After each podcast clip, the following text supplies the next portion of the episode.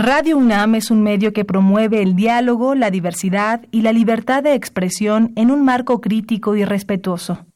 Los comentarios expresados a lo largo de su programación reflejan la opinión de quien los emite, mas no de la radiodifusora. Radio UNAM y la Secretaría de Atención a la Comunidad Universitaria a través de la Dirección General de Atención a la Salud presentan Y Confusiones. Un espacio de salud para los jóvenes.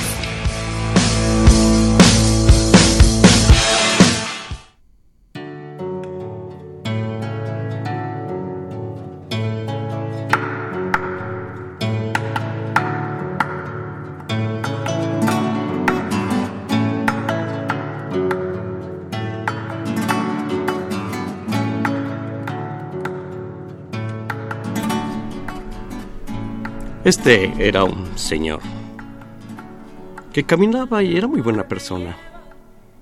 Saludaba a todos, era muy gentil, muy agradable. Enojado pocas veces. Fue al médico como un examen de rutina y eso obligado por su familia. No quería ir, pero bueno, acudió. ¿Cómo está usted? Ay, muy bien, no me siento, no me siento nada, ningún problema. Oiga, pues qué bueno. Este señor, pues, como un examen de rutina, le hicieron su examen. Le mandaron hacer unos exámenes de laboratorio. Y allá va el señor.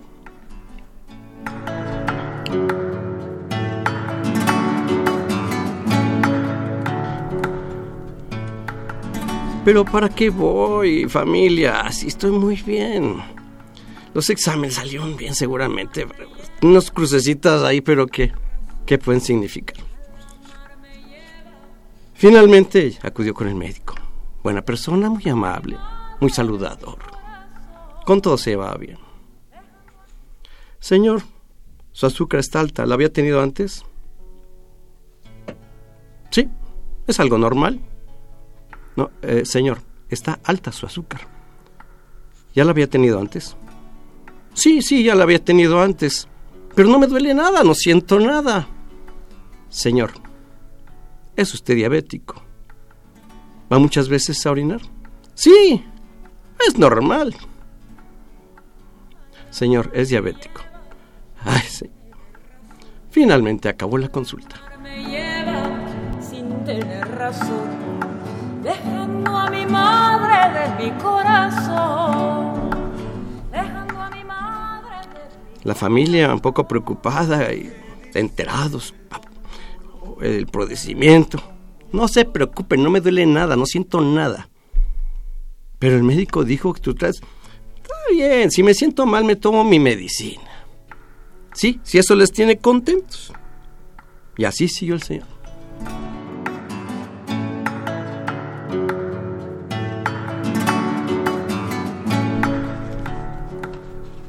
Pasó el tiempo y pues el Señor se sentía cansado a veces, no sentía mucho ánimo y algunas alteraciones hay raras en él. No pasa nada, no pasa nada. Ahí se me duermen a veces las manos, pero no pasa nada.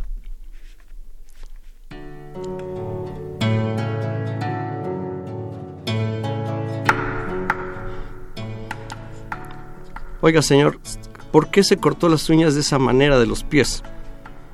Ah, pues que me estaban molestando, un callo. Y de pronto se puso negro mi dedo. No sé qué pasó. No sé qué pasó. Al mar me lleva sin tener razón. Al mar me lleva sin tener razón. Al poco tiempo el señor que no le sentía nada y su familia se preocupaba por él. Ya no veía bien, tuvo un problema, parece que en el cerebro y perdió un poco de la, del movimiento de la cara. Vamos, la voz ya no era la misma, arrastraba. Y tenía como parálisis, estaba raro el señor su cara. Sin embargo, el señor no dejaba de ser amable. Ya no hablaba igual, pero sin una pierna, pero amable.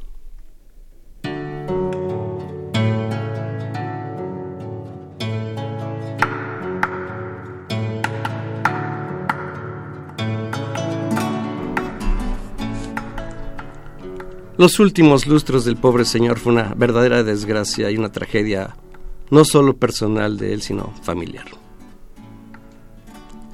De pronto se dieron cuenta que en el hospital estaba inundado de personas con esta enfermedad, la diabetes. El tabaco y la diabetes en confesiones y confusiones.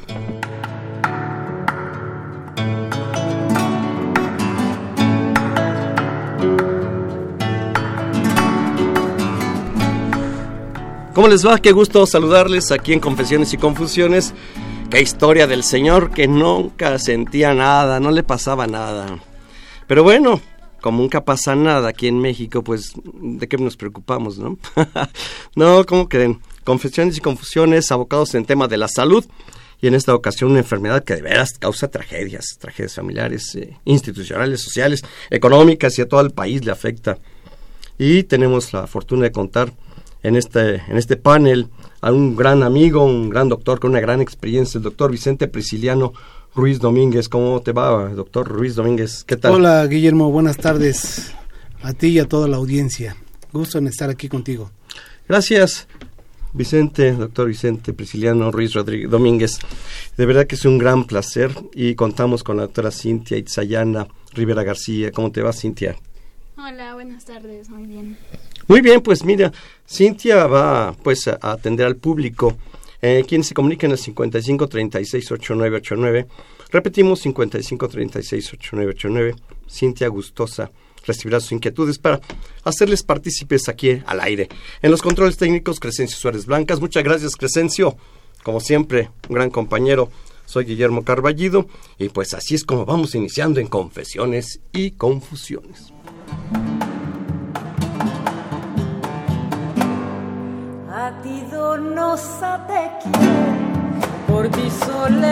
Por ti. A ti donosa te quiero, por ti solo de morir. ¿Cómo les va? Pues bien, doctor Vicente Prisciliano Ruiz Domínguez, de verdad que es una tragedia, pero la diabetes parece que todos saben, pero no saben nadie qué se trata de esto. Hasta los que están enfermos ni siquiera saben qué cuestión. Hasta le llaman con otro término. En vez de decirle diabetes, le dicen diabetes. Y eso no es diamentis, es de veras, es diabetes. ¿Qué nos puedes platicar, doctor Vicente Ruiz?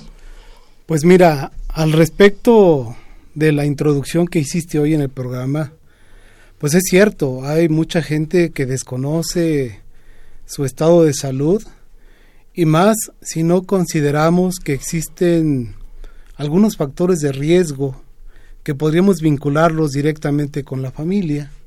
Si en la familia existen antecedentes de diabetes o existen antecedentes de algunas otras enfermedades crónicas y no las consideramos, pues aparecen así como la describiste, es decir, yo me siento bien, no tengo nada, eh, salió un poquito elevada la glucosa, pero pues no me pasa nada, yo me siento bien. Y esto es un drama, efectivamente es un drama porque al menos cuando te encuentras a las personas en el consultorio y que te encuentras una cifra elevada de glucosa y más arriba de 126 miligramos, por ejemplo, ya puedes determinar que es diabetes. Pero la otra condición es cómo lo recibe el ser humano o cómo lo recibe la familia también, porque no es tan sencillo aceptar que tienes una enfermedad que es comúnmente muy mencionada, hablada en nuestro medio, y esos comentarios conllevan a que existan pues una falsa apreciación de lo que realmente es la enfermedad. Como tal, la enfermedad pues es una enfermedad progresiva y cuando se encuentra o cuando se diagnostica, por lo menos han pasado entre 5 y 10 años en que ya estaban las alteraciones elevadas de la glucosa. No se manifiestan, quizás algunas veces, como lo mencionaste en el drama, es se incrementa el número de veces que empiezan a orinar, se incrementa el apetito, se incrementa la fatiga, y entonces estos elementos son de llamar la atención. Y a veces la familia es la que se da cuenta, oye, te estás levantando en la noche cuando antes no lo hacías. Normalmente duermes tus seis, ocho horas y no te levantas a orinar. Pero de unos años para acá te estás levantando a orinar dos, tres veces. ¿Qué te sucede? ¿Qué pasa? Y es cuando a veces la presión familiar origina esos elementos, que tienen mucho que ver con la detección oportuna y por supuesto aparecen los elementos de carácter, llamémosle preventivo. Si sabemos que en la familia hay antecedentes de diabetes, pues es necesario realizarnos algunos estudios, por lo menos de glucosa o hemoglobina glucosilada para conocer cómo se encuentra en los últimos tres veces los valores de glucosa y por supuesto lo que denominamos la química sanguínea que tiene que ver con colesterol, triglicéridos y si hay un perfil de lípidos pues mucho mejor. Pero esos serían los primeros elementos que nos llevarían a identificar qué personas tienen diabetes. Sí, porque el problema de la diabetes pues ya va apareciendo, se van agregando. Es como la bolsa acumulada de cuando juegan el concurso de estas bolsas acumulen más lo que se acumule la semana que entra. Así es la diabetes poco a poco. Y además es curioso, miren, qué glotón es esa persona, se come de todo, no se da abasto, y a cada rato, miren, se parece a Pedro Infante, pues también Pedro Infante era diabético. Es, es, es la polifagia, que a cada rato están comiendo, comiendo, o van a orinar a cada rato, son síntomas de diabetes. Oye, entonces si tengo esas molestias, ¿es hasta entonces que tengo diabetes? No, no, no, no, no. Desde antes. Vamos con el doctor Ruiz, lo señala. Ya desde antes, contando los antecedentes, ambos padres diabéticos, aguas, cuidado cuidado porque si este es un problema, pues un problema muy serio. Y, todavía un problema mayor, si a la diabetes le anexionamos el tabaco. ¡Qué barbaridad! ¿Cómo ves, mi querido amigo doctor Vicente Ruiz Domínguez? Claro. Que aparte de diabético, fumador. Fumador. Acuérdate que en este sentido eh, el tabaquismo es un problema social es un problema social, es un problema cultural, es un, es un problema de dependencia, es la droga perfecta. Y digo es la droga perfecta porque, bueno, pues es barata, no requiere controles de calidad, se transporta, lo único que necesitas es un encendedor y una cerilla. No necesita refrigeración, es decir, es algo así de sencillo y que además digo que es un problema social porque a veces da estatus. Acuérdate que en, nuestros tiempos, eh, hace del siglo pasado, era un estatus ver en las películas a los, a los artistas fumando, a cualquier hora. El problema ahora que tenemos es mucho más, más difícil. Te recuerdo que en 1987 la Organización Mundial de la Salud, eh, en el 31 de mayo está dedicado al día, un día sin tabaco. Y esto porque es un problema mundial. Vamos a cumplir este año, el, 31 de este año, 31 años con esa eh, política mundial de salud de poder disminuir el consumo del tabaco.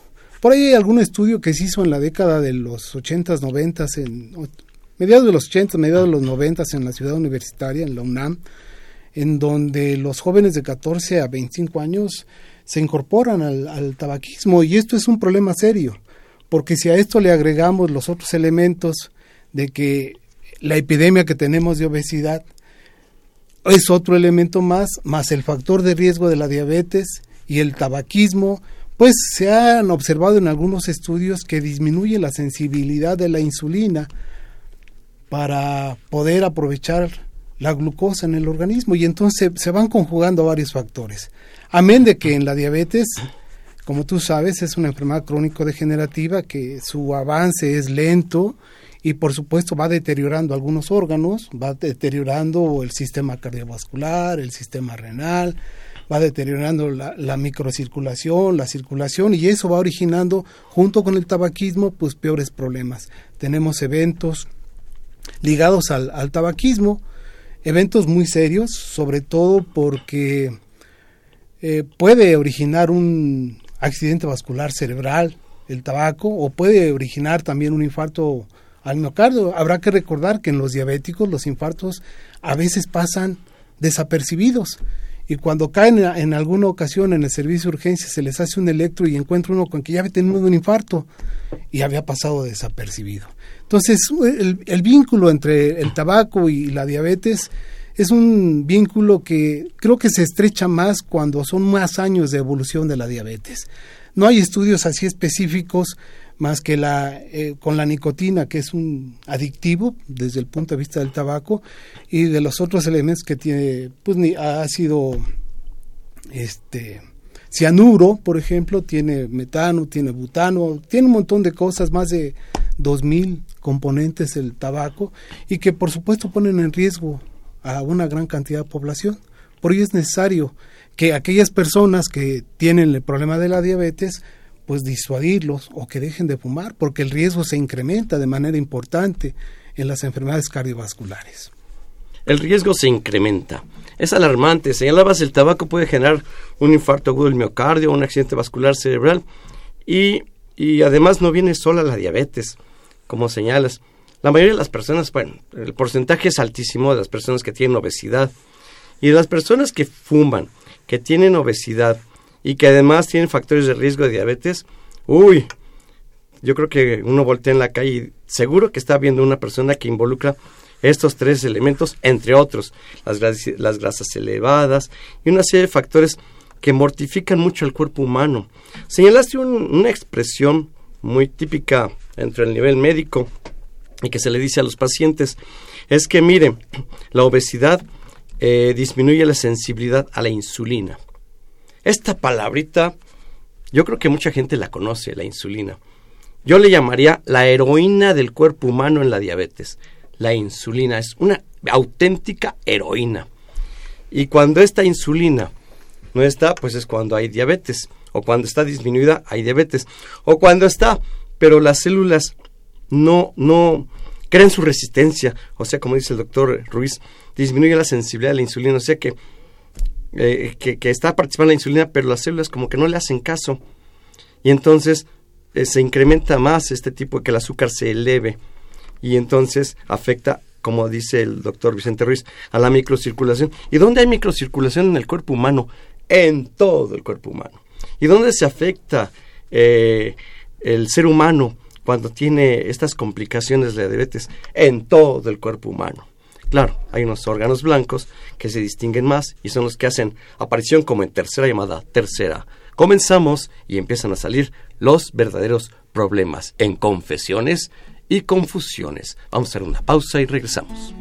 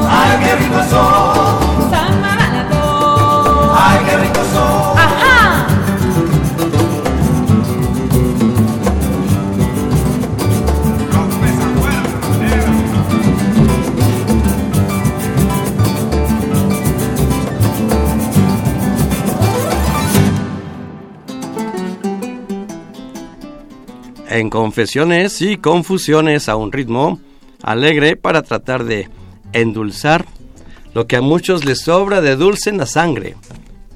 Sí, pero demasiado dulce no solo empalaga, sino es la muerte. Confesiones y confusiones. Muchas gracias con el tema diabetes y tabaquismo. Con nosotros el doctor Vicente Ruiz Domínguez. Hemos eh, mencionado la obesidad, el tabaco, la diabetes. Doctor Vicente Ruiz Domínguez, eh, ¿Nada más estos son los malos de la película o hay más, más integrantes de esta familia malévola? No, por supuesto, existen otros elementos más que debemos de considerar desde el punto de vista, llamémosle plasmático, es el colesterol y los triglicéridos o lo que denominamos como perfil de lípidos. Y ello conlleva a que estos son unos actores que van agregados, que no, la enfermedad de la diabetes no va sola, va acompañada eh, con elevaciones a veces de los triglicéridos o del colesterol, que denominamos médicamente hipercolesterolemia o hipertrigliceridemia. Voy a decir los valores.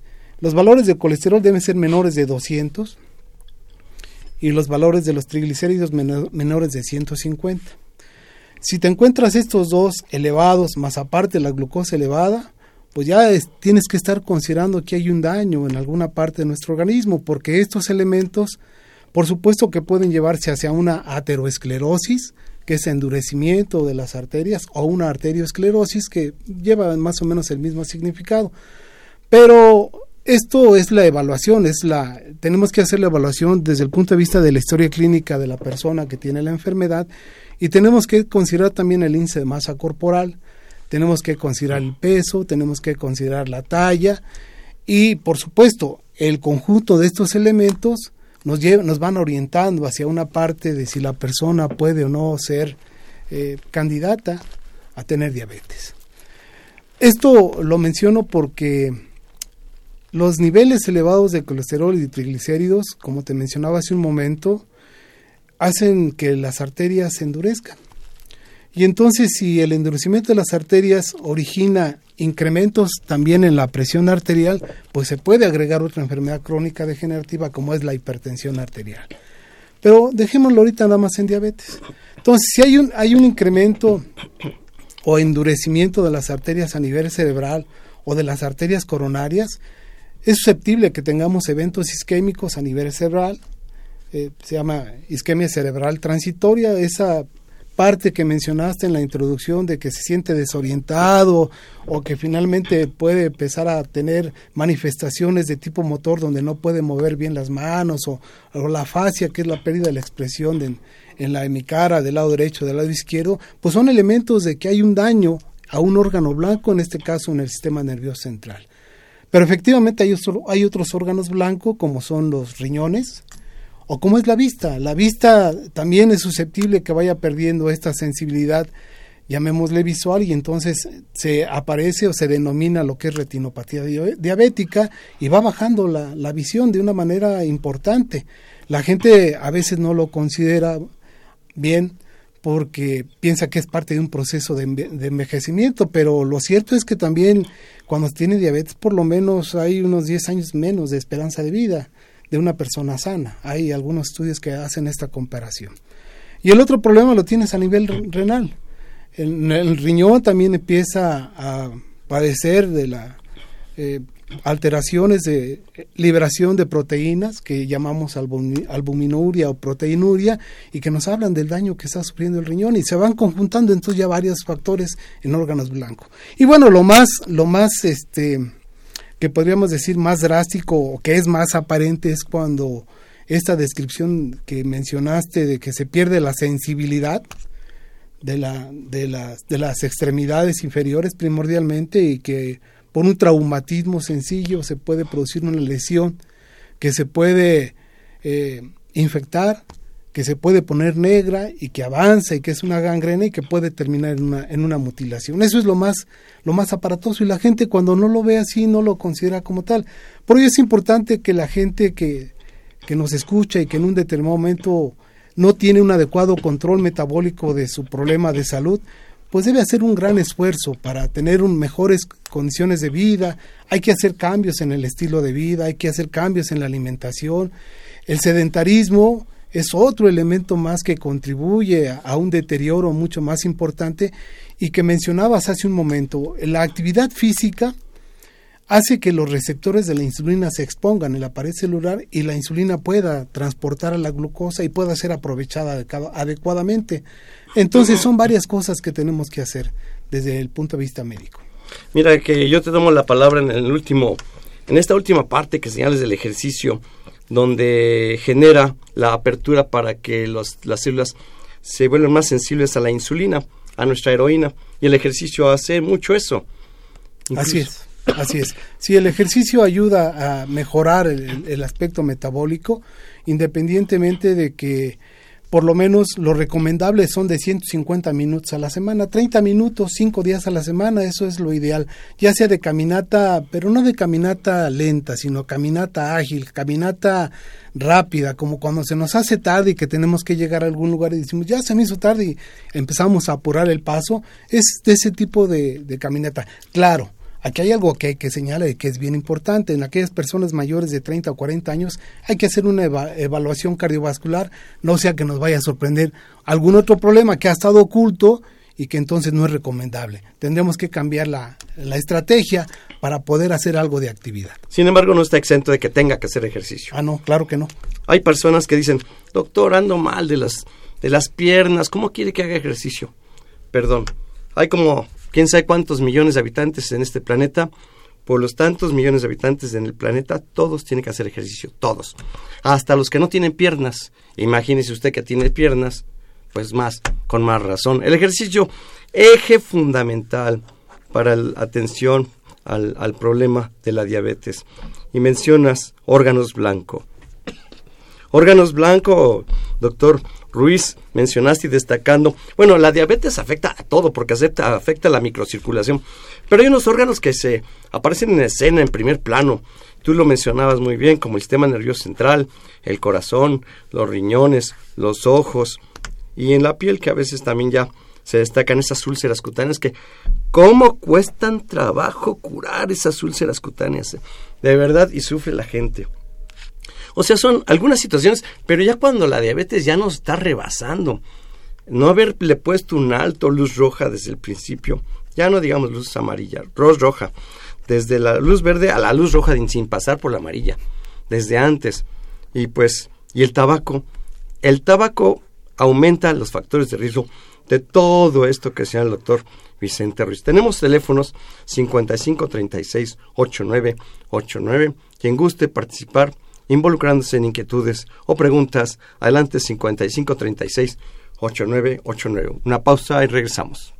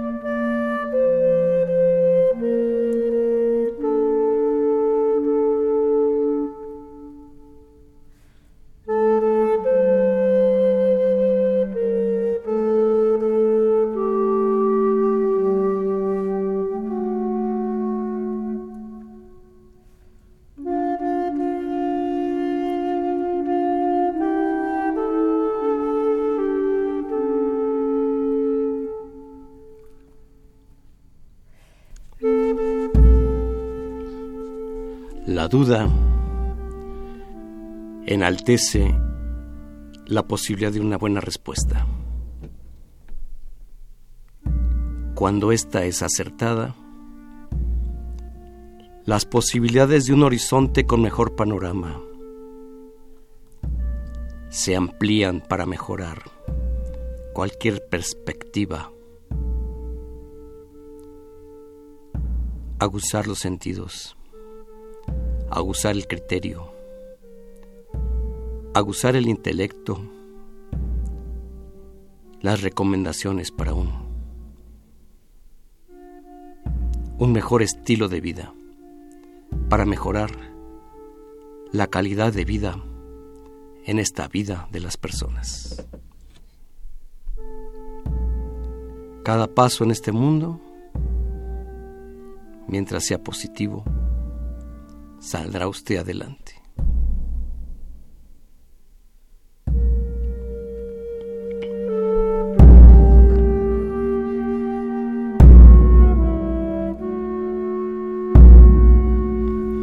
Confesiones y confusiones. Muchas gracias. Con nosotros el doctor Vicente Ruiz Domínguez con el tema diabetes y tabaco. Y tenemos llamadas telefónicas. La doctora eh, Cintia Sayana Rivera García recibió una llamada telefónica. ¿Quién, quién habló? Bueno, el señor Jesús Hernández Sánchez de Ciudad Lago, Nezahualcóyotl. Este, pues nos dice que eh, es un tema bastante interesante, eh, pero a él le interesa- interesaría más saber acerca de cuál, bueno, las personas que sufren diabetes y son este, adictas a la Coca-Cola o cómo esta hasta pequeños se les, pues se les, este, se les da. Bueno, pues, bueno, yo no voy a decir el nombre comercial, pero el refresco de cola, cualquier refresco de cola, pues no tendría por qué participar en la mesa este tema, porque ni siquiera el refresco de cola debe ser parte de la dieta normal de la persona, mucho menos en la diabetes. Y es una, un líquido que a veces eh, hay más que la leche en casa, hay más de este tipo de refrescos, donde, porque hablar de algo que es enfermedad, yo no soy un enemigo del refresco de cola, pero eh, realmente el abuso de esto. No sé qué opinas, eh, doctor Vicente Ruiz, al respecto. Pues mira, eh, podemos observar que existen en la, en la gente, mucha de la gente cree, o cuando logra identificar que existen síntomas de hipoglicemia, es decir, que se bajen los niveles de glucosa, la gente recurre mucho a las bebidas eh, embotelladas, que son altamente endulzadas con fructosa, y que evidentemente cuando hay un problema de esta naturaleza, pues origina que se restablezcan, llamémosle, por encima de lo normal de los niveles de glucosa y la gente se sienta bien. Pero al igual que, que el tabaco es un, es un problema de una adicción de carácter social, la, el consumo de bebidas endulzadas en nuestro país es un consumo terrible. No, no hemos podido, desde el punto de vista de salud pública, influir en ello, así como en el tabaquismo. El problema del tabaquismo es también es un problema de salud pública. Podría decir que no es un problema médico, sino es un problema social que requiere de la atención de toda la población, de todos los que vivimos en este país para disminuir el problema del tabaquismo y el consumo de bebidas endulzadas. La circunstancia está en que quizás seamos muy permisivos. Las condiciones de dotación quizás de agua potable no sean lo, de la mejor calidad que nosotros requerimos. Hay partes de la ciudad que el agua sale, eh, la gente dice sucia, sale hasta café, porque pues, evidentemente han pasado administraciones y administraciones y hay que recordar que estamos en, una, en un lecho lacustre y que entonces las tuberías del siglo pasado eran muy rígidas y pues evidentemente que hay mucha fuga de agua. Y entonces yo eh, pienso que el problema es un problema de salud pública, es un problema de adicciones, del consumo de bebidas endulzadas y es mucho riesgo para aquellas personas que volvemos a repetir que tienen factores de riesgo como obesidad, como diabetes, el estar incrementando estas bombazos, vamos a decirle así, de tomarse una bebida en 15, 10 minutos, pues a lo mejor está originando, o no, a lo mejor no, está originando eh, niveles altos de glucosa que luego bajan, suben y bajan, suben y bajan, y entonces el metabolismo no se encuentra estable. Y origina, puede originar, por supuesto, eh, a la larga la presencia de la enfermedad. Y por ello es importante educar en la familia, consumir aguas, eh, si tú quieres, de fruta preparadas, eh, aguas eh, con menos eh, endulzantes o con menos glucosa o con menos azúcar, pero hay que transformar esa parte de nuestra cultura de que los refrescos nos resuelven la vida, y no es así. Hay algo que señala el doctor Vicente Ruiz. Agua de fruta. No es lo mismo un jugo de fruta que un agua de fruta, ¿eh? Es muy distinto. El, el, el tomar un refresco de cola, cualquier refresco, o los jugos, tiene una carga glucémica impresionante, brutal. Permítanme la palabra brutal para el cuerpo humano. No es lo mismo un agua de fruta. Y no es lo mismo, claro, por supuesto, el agua. El agua, el simple agua. Realmente en la dieta eh, no contemplamos un jugo o un refresco. Contemplamos agua, verduras y, un poco de carne. Un poco de carne, no al revés. Carne y un poco de verduras. No, mucha verdura y un poco de carne. Una dieta eh, equilibrada y el ejercicio. Tabaco genera adicción. El señor eh, Jesús Hernández Sánchez que se comunicó señalaba, ¿por qué no hablan de la adicción de este refresco de cola? Pues más bien, ¿por qué no hablar, mejor dedicar el estilo de vida en las personas, que de verdad es lo más dramático de esto. Yo conozco personas que son diabéticas y tienen un, cuerpo escultural, me impresionan. Y, y cuando me dicen soy diabético, no lo puedo creer, pero porque es un diabético consciente que se cuida con dieta y ejercicio. Estas personas, mis respetos y mi admiración. Pero en diabetes y tabaco, el aspecto de la prevención es fundamental. En estos pasos de la prevención, ¿cuáles serían los puntos primordiales, doctor Vicente Ruiz? Bueno, los puntos primordiales, acabas de señalar uno de ellos y es importante, es la alimentación. La alimentación para una persona que tiene un problema de diabetes, tendríamos que realizarlo en cinco raciones. Lo que podríamos denominar desayuno, una colación, comida, una colación y la cena. Claro, no en, en, las proporciones que a veces hace nuestra población, en el sentido de que voy a hacer una comida abundante y las demás a ver qué me encuentro en el camino y hago los, los cinco alimentos. No, tiene que ser esto, tiene que ser rico en, en verduras, frutas y legumbres, digamos que contengan carbohidratos hasta un 50, quizás 60%, de las proteínas hasta un 15% y de las grasas hasta el 30%, dependiendo de la actividad que realicemos.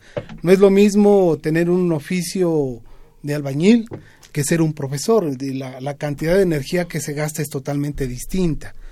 Más sin embargo, en las páginas de internet, en el medio, medios eh, de revistas aparece el plato del buen comer y sería una buena estrategia es una buena estrategia que permita que se pueda difundir el plato del buen comer, pero para que cambiemos el estilo de vida. Ahí está una de las partes importantes. Y como señalabas, el agua es un elemento esencial, agua natural, agua simple, sin, si tú quieres, eh, eso nos podría ayudar muchísimo. El agua es un elemento sustancial que permite mejores condiciones de vida. Y la otra parte tiene que ver con en la, en la alimentación, por supuesto, en no consumir tantas grasas saturadas, grasas animales, eh, carne de cerdo o chicharrón o carnitas o barbacoa, esos consomés que a veces se ofrecen en cualquier en la vía pública tienen un alto contenido de grasas y de grasas saturadas que hace un rato hablamos del colesterol, pues esto eleva más el colesterol. Y hay grasas que no son, son monoinsaturadas o poliinsaturadas, como es el aguacate, como es el mamey, que tienen grasas, pero que son hasta cierto punto saludables y que el organismo las requiere. Aunado a esto, por supuesto, es la actividad física. Mencionábamos hace un rato que también es un elemento de carácter preventivo. Si observo que alguno de mis hijos tiene sobrepeso o tiene obesidad, pues hay que invitarlos a, realizar algo de actividad física y eso es parte de que en el núcleo familiar vamos cambiando algunos hábitos, vamos cambiando el estilo de vida y que nos permita mejorar las condiciones porque a veces muchos de los alumnos, en la UNAM tú lo ves, Guillermo, los jóvenes a veces entran a las 7 de la mañana, pero llegan sin nada, llegan sin ningún tipo de alimento a la, escuela, a la facultad, y andan buscando por ahí a la, a la mitad de la clase, sacan un dulce, sacan un, un chocolate, sacan un pedazo de pan, para poder resolver la necesidad de glucosa que requiere el cerebro para poder trabajar. Y entonces, si no tenemos estos elementos de cambiar de mejorar nuestras condiciones de vida, de que todos los jóvenes que van a ir a la escuela pues tienen que salir bien desayunados con estos tres elementos que acabo de mencionar, verduras, frutas y legumbres, las proteínas y por otra parte pocas grasas, para que vayan con los elementos necesarios, los nutrientes que le permitan tener por lo menos durante las siguientes cuatro o seis horas la energía necesaria que requieren para el conocimiento. Y por supuesto, eh, Quizás los traslados en nuestra ciudad sea un problema muy serio de movilidad, pero a veces nosotros podemos recomendar hacer algo de actividad física ahí mismo a un lado de la cama o en el patio de la casa. La actividad física, si es brincando la cuerda, haciendo sentadillas, estiramientos, va a permitir que mejore, mejore la utilización de los, de los nutrientes que está necesitando el cuerpo. Y eso podríamos hacerlo 30 minutos, si ustedes gustan, 5 días a la semana, o elevarlos en aquellas personas que tienen el problema de la enfermedad, pues hay que buscar caminar. Después de consumir alimentos, caminar por lo menos a prisa unos 20 o 30 minutos para que los nutrientes que se ingirieron puedan ser aprovechados adecuadamente por el organismo. Pues sí, caminar, como tú señalas. Yo recuerdo pacientes que me dicen, yo sí camino, doctor. Todas las tardes salgo saco a mi perro a caminar. Y ahí vamos los dos. Más bien yo le preguntaría quién saca a pasear a quién. Porque el ejercicio no es eso. ¿A qué velocidad caminan, Dios mío? Deben ser 80 pasos por minuto. No creo que ni siquiera hagan ni la mitad de los pasos por minuto en esa bella y hermosa compañía de un perro. Pero sí, eh, el estilo de vida. Yo creo que el programa debería haberse llamado Estilo de Vida Sana y no ponerle diabetes y tabaco. Pero el problema es que si llamamos eh, estilo de vida sana, como que la gente dice, ¿y eso qué es eso? Se oye más emocionante de hablar diabetes y tabaco, los malos de una película que nosotros nos alarma. Y estamos en un momento de alarma y alerta con este programa por la salud en confesiones y confusiones, hablando de diabetes y tabaco en relación y a propósito de que el próximo 31 de mayo, como bien lo señala el doctor Vicente Ruiz, es un día sin tabaco, que en vez de que sea el 31 de mayo fueran los 365 días del año. Factores de riesgo, obesidad, tabasco, tabasco, tabaco, mira nada más, Vamos a tabaco, aterosclerosis que se endurecen. Y es que se van llenando las arterias de grasa, se van reduciendo poco a poco, poco a poco. Y luego aparte que se, se reduce la luz por donde circula en la sangre, se calcifican las paredes, se vuelven duras, así como esta tabla, así pareciera que uno toca las arterias de, del cuerpo humano que ya se, se llenaron de todo lo que ustedes quieran, de glucosa elevada, eh, dislipidemia, vaya, serios problemas. Estamos en el tema de diabetes y tabaco. Una pausa y regresamos.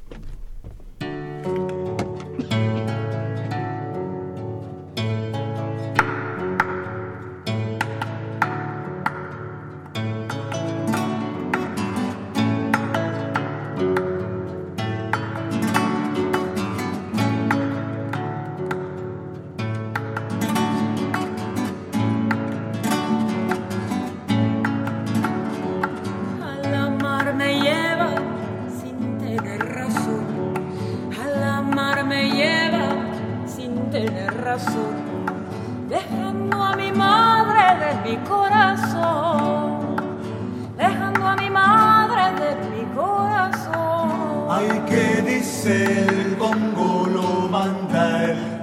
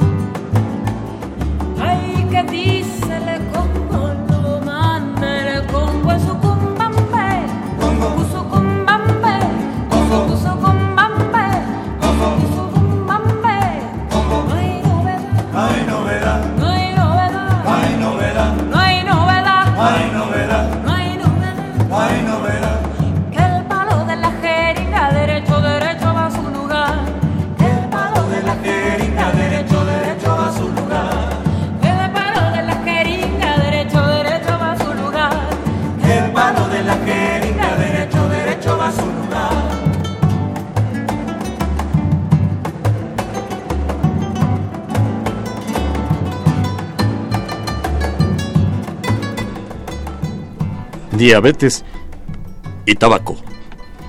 Por nosotros el doctor Vicente Ruiz Domínguez en esta emisión por la salud para todos ustedes en confesiones y confusiones.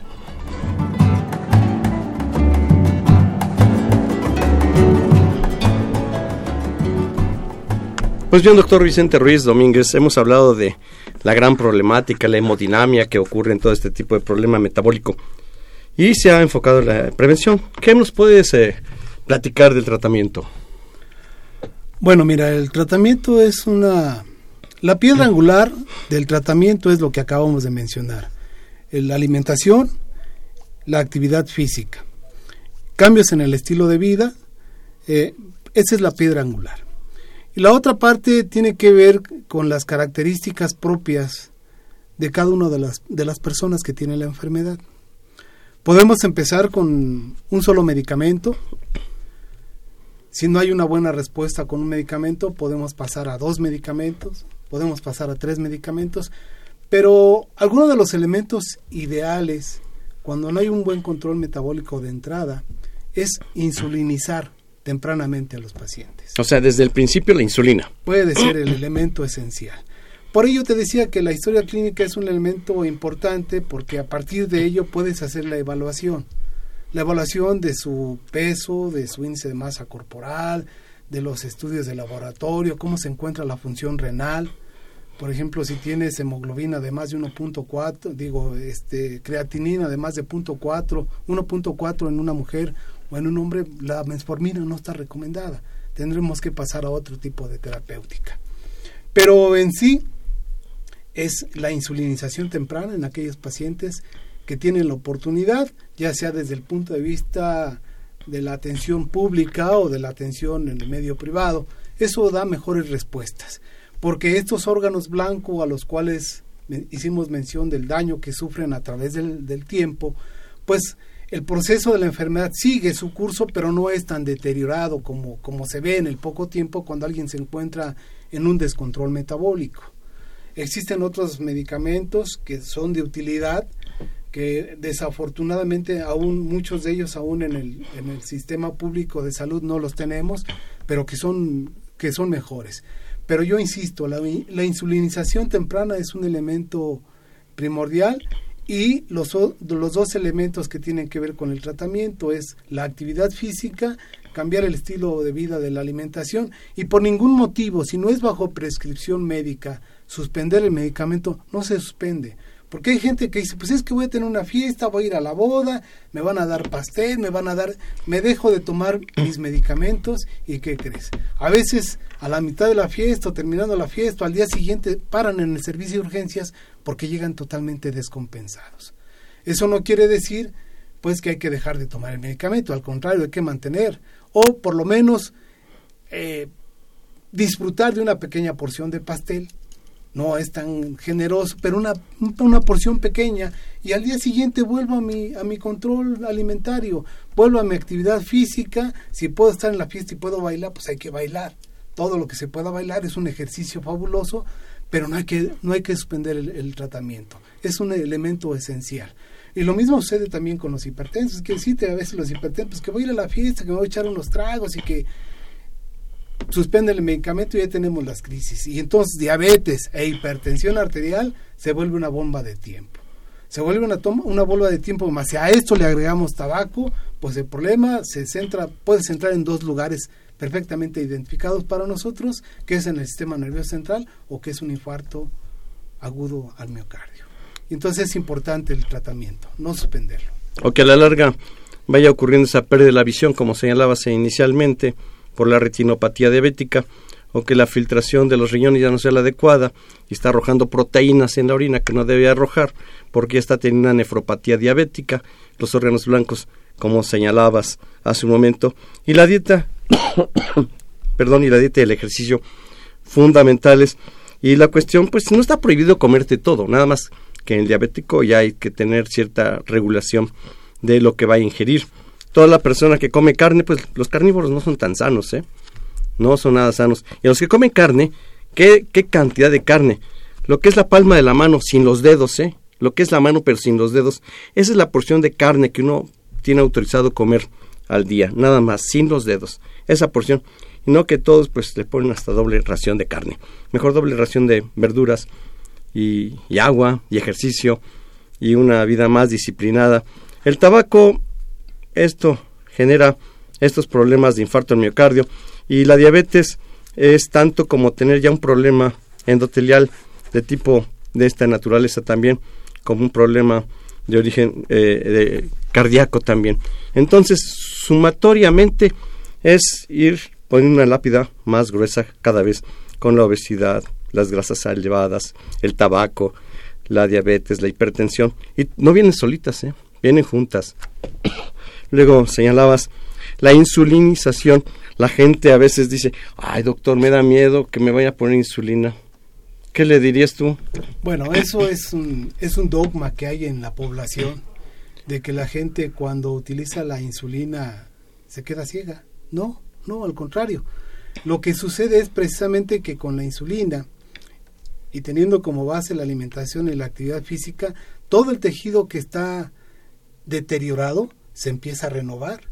Y al empezarse a renovar, porque ya los niveles, la glucosa está sirviendo como sustrato para la reparación del tejido, aquel que todavía se puede reparar, pues entonces se hace evidente, en el caso de la visión, se hace evidente que hay una disminución de la agudeza visual, pero no es por la insulina. La insulina la produce en nuestro organismo, la, insulina la, la produce en nuestro órgano llamado el páncreas. Entonces, si nosotros utilizamos insulina y mi cuerpo produce insulina, entonces no estoy actuando en contra de mi organismo, al contrario, le estoy dando lo que necesita. Habrá que recordar algo que mencionaste al principio. Pierde actividad la insulina o no ya no tenemos la suficiente producción de insulina y en consecuencia empiezan a aparecer los niveles altos de glucosa. Por eso mencionamos que si hay una pérdida de la producción de insulina, pues la insulinización temprana nos va a ayudar a mejorar las condiciones de salud de esa persona y a restablecer lo que llamamos metabólicamente estable, tener un buen control metabólico y evitar que el deterioro de, el deterioro de los órganos blancos sea avasallador.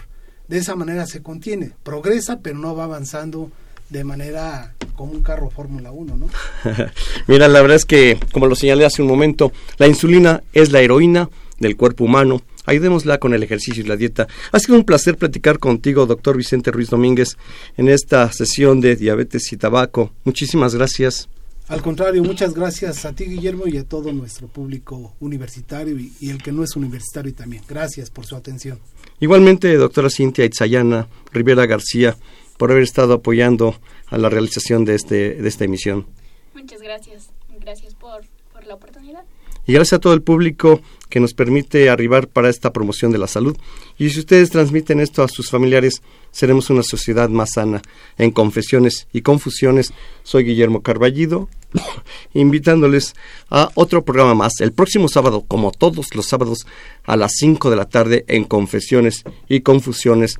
No dejen de hacer ejercicio y esta dieta. Hemos tocado muchos temas muy importantes, relevantes para su mejor desempeño de la salud en su comunidad, en su persona, en la familia, y así no perderemos esta oportunidad gloriosa de disfrutar la vida y con una calidad de vida, que es lo más importante.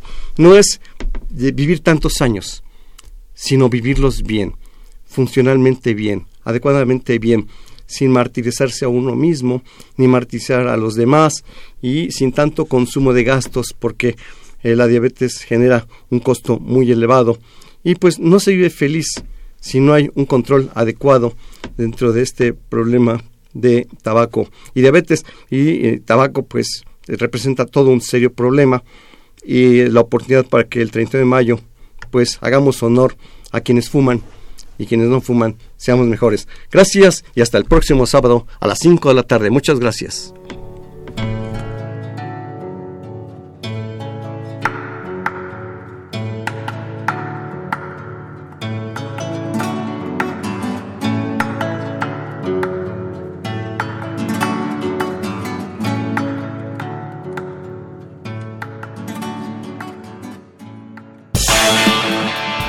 Y la Secretaría de Atención a la Comunidad Universitaria. A través de la Dirección General de Atención a la Salud. Presentaron. Confesiones y Confusiones, un espacio de salud para los jóvenes.